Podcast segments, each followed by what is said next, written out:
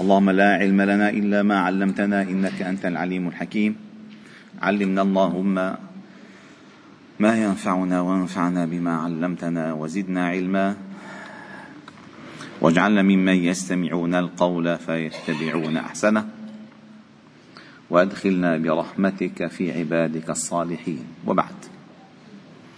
فلا نزال معكم أيها الأحباب الكرام في مجالس القرآن ضمن دروس قرآن الفجر. وهذا أول فجر لنا من هذا الشهر الكريم شهر رمضان المبارك الذي نسأل الله تعالى أن يوفقنا فيه لحسن طاعته وعبادته وأن يوفقنا لأن نغتنم الخيرات التي فيه وأن نتعرض للبركات والنفحات التي لا تكون إلا في أيامه ولياليه. وهذا الشهر الكريم أيها الأحباب الكرام هو شهر معطاء هو شهر الفضل والجود والخير والمواساة والعطاء. ومن أعظم ما أعطانا الله تعالى فيه إياه هذا القرآن الكريم هذا القرآن الكريم الذي هو حبل الله المتين وهو الذي هو النور المبين والصراط والصراط المستقيم والشفاء والهدى والرحمة والبشرى للمؤمنين. وكنا نتحدث معكم في رحلتنا مع سورة البقرة حيث حطت بنا الرواحل في آية الكرسي فأنخنا فيها طويلا وحاولنا أن نستظل من خلال هذه المعاني الهائلة أن نستظل بهذه المعاني الضخمة وأن نرتشف من هذا المعين الذي لا ينضب. ثم علمنا أن هذه الآية هي آية أعظم آية في كتاب الله تعالى. ثم انتقلنا إلى قاعدة عقدية كبيرة وهي قوله تعالى لا إكراه في الدين قد تبين الرشد من الغي. وعندما الله جل جلاله يقول قد تبين الرشد من الغي أي لا يخفى على كل صاحب عقل سليم. وفطرة صحيحة وذوق غير عليل لا يخفى عليه طريق الغي من طريق الرشاد. لا يمكن أن يخفى عليه ابدا. والنبي صلى الله عليه وسلم عندما أرسله الله تعالى بهذا الحق إنما هو ليبين للناس معالم هذا الطريق معالم النور معالم سبيل الرشاد وأن يحذرهم من طرق الغي وطرق الضلال. فلذلك الله تعالى قال قد تبين الرشد من الغي. فإذا تبين الرشد من الغي فلا يمكن أن يكره الإنسان. لا يمكن أن يكره. لأن الدين أيها الأحباب الكرام هو طاعة قلبية طوعية تنطلق من الرضا بالله ربا ومن الرضا بالإسلام دينا ومن الرضا بالنبي صلى الله عليه وسلم نبيا ورسولا. تنطلق من الرضا حتى تتحصل على الخيرات. أما إذا انطلقت من الإكراه ولبس الإنسان لبوس الدين وهو من غير إقبال طوعي قلبي رضائي فإنه يتحول بعد حين إما إلى منافق وإما إلى زنديق فيفعل خلاف ما يعتقد ويظهر خلاف ما يبطن.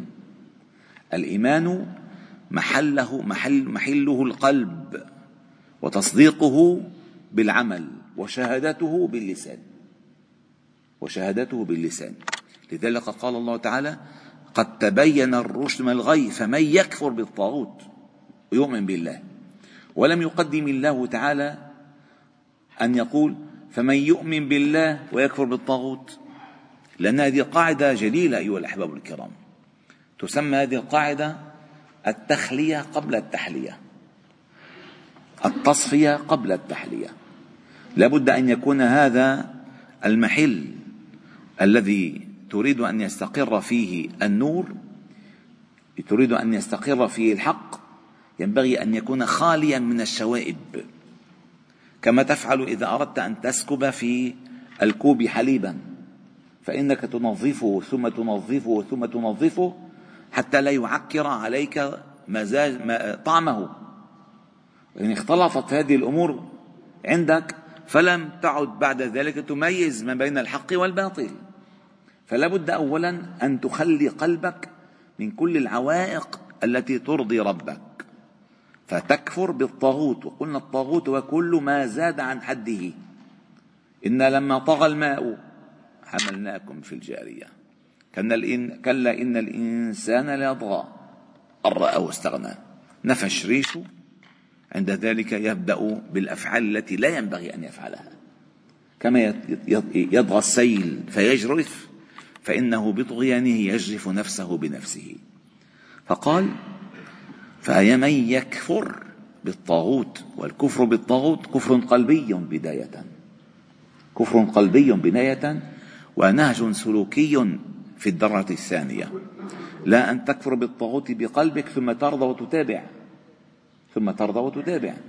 أن تكفر بالطاغوت بكل طاغوت. والطاغوت ليس اسم شخص.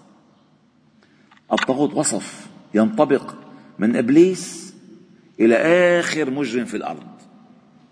ينطبق على الأنظمة الفاجرة فإنها كلها طواغيت ينطبق على العادات التي تضم الخرافات فكذلك هي طواغيت كل ما يبعدك عن الله ويجرفك في طريق الغي والضلال فهو طاغوت. قد يكون الإنسان أحيانا هو طاغوت نفسه فيتخذ من هواه من هواه إلها. أرأيت من اتخذ إلهه هواه؟ فهو طاغوت نفسه. كما قال فرعون أنا ربكم الأعلى. كما قال فرعون ما علمت لكم من إله غيري. هذا طاغوت. هو طغى بنفسه على نفسه. فأخذه الله نكل الآخرة والأولى. قال فمن يكفر بالطاغوت ويؤمن بالله إيمانا حقيقيا فقد استمسك. استمسك. ما قال فقد أمسك. وما الفرق بين استمسك وأمسك؟ هلا مثلا الإنسان أحيانا بيكون ماسك ماسك هالشغلة ماسك فيها. ماشي؟ هذا ماسكة وأحيانا إذا مثلا حبلة معلقة بالهواء حبل بالهواء. فكيف يمسك بها؟ هيك؟ ولا هيك؟ يمسك بها بكل قوته. فاستمسك بالذي أوحي إليك والذين يمسكون بالكتاب. استمساك شيء والامساك شيء. أنت تمسك بهذا المنديل ولكن لا تتمسك بهذا المنديل. أما مثلا إذا أراد آه، حاج محمد أن يأخذ مني هذا النظر وأنا بدي شد اللي عندي شو بكون أنا؟ أستمسك. أستمسك يعني في شد في آه، سل سالب وموجب يعني في دافع طرد. في عملية طرد عكسي. أنا افعلها يا يحيى خذ الكتاب بقوة. خذوا ما آتيناكم بقوة. هذا اسمه الاستمساك. أما الدين الدين عندما يطبق في حال الرخاء والفراغ والدعة والهناء هذا ليس دينا. هذا ليس دين. الدين والذي تستمسك به مهما قوت التيارات المعاكسة لك. مهما قوت الإغراءات عليك. مهما كثرت الضغوطات عليك. فأنت تستمسك لن تفلت بهذه المسألة. بدل ماسك ماسك. تخيلوا أيها الأحباب الكرام ولد. بده يقشطر فيه اللعبة. شو بيصير؟ والله مجزرة. ولا بيتخلى عنها بتعرف أنت بالجاردورية شو بيصير ولا بيتخلى عنها وإذا تخلى عنها أو سرعة بالقوة بيضل يتحايل. يتحايل حتى يرجعه. هذا هو الاستمساك. هذا هو الاستمساك. قال فقد استمسك بالعروة الوثقى التي هي موصولة بالعمود الذي هو الإسلام. والذي ذكرت لكم حديث عبد الله بن سلام أن الروضة هي الجنة والعمود هو الإسلام والعروة الوثقى هي ما تستمسك به وإنك ستموت على الإسلام. بش بشر له.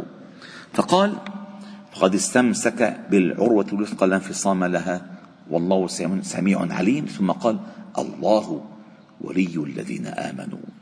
يخرجهم من الظلمات إلى النور. وهذا الإخراج أيها الأحباب الكرام هو محض محض رحمة وفضل من الله. فليس لله تعالى عليه شيء يجب. لا يقول وجب على الله أن أبدا ليس لله تعالى من شيء يجب. إنما كل ما يفعله مع عباده رحمة منه وتفضلا. كل رحمة وفضل.